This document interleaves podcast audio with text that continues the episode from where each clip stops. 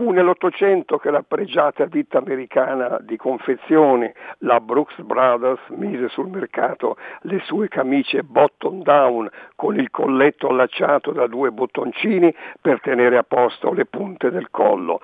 Eh, di puro cotone le camicie di Brooks Brothers sono state da sempre le camicie dei presidenti americani fino a George Bush e non le indossa invece il presidente Trump. Sono state anche le camicie degli scrittori, degli intellettuali, bianche, azzurre, a righine blu.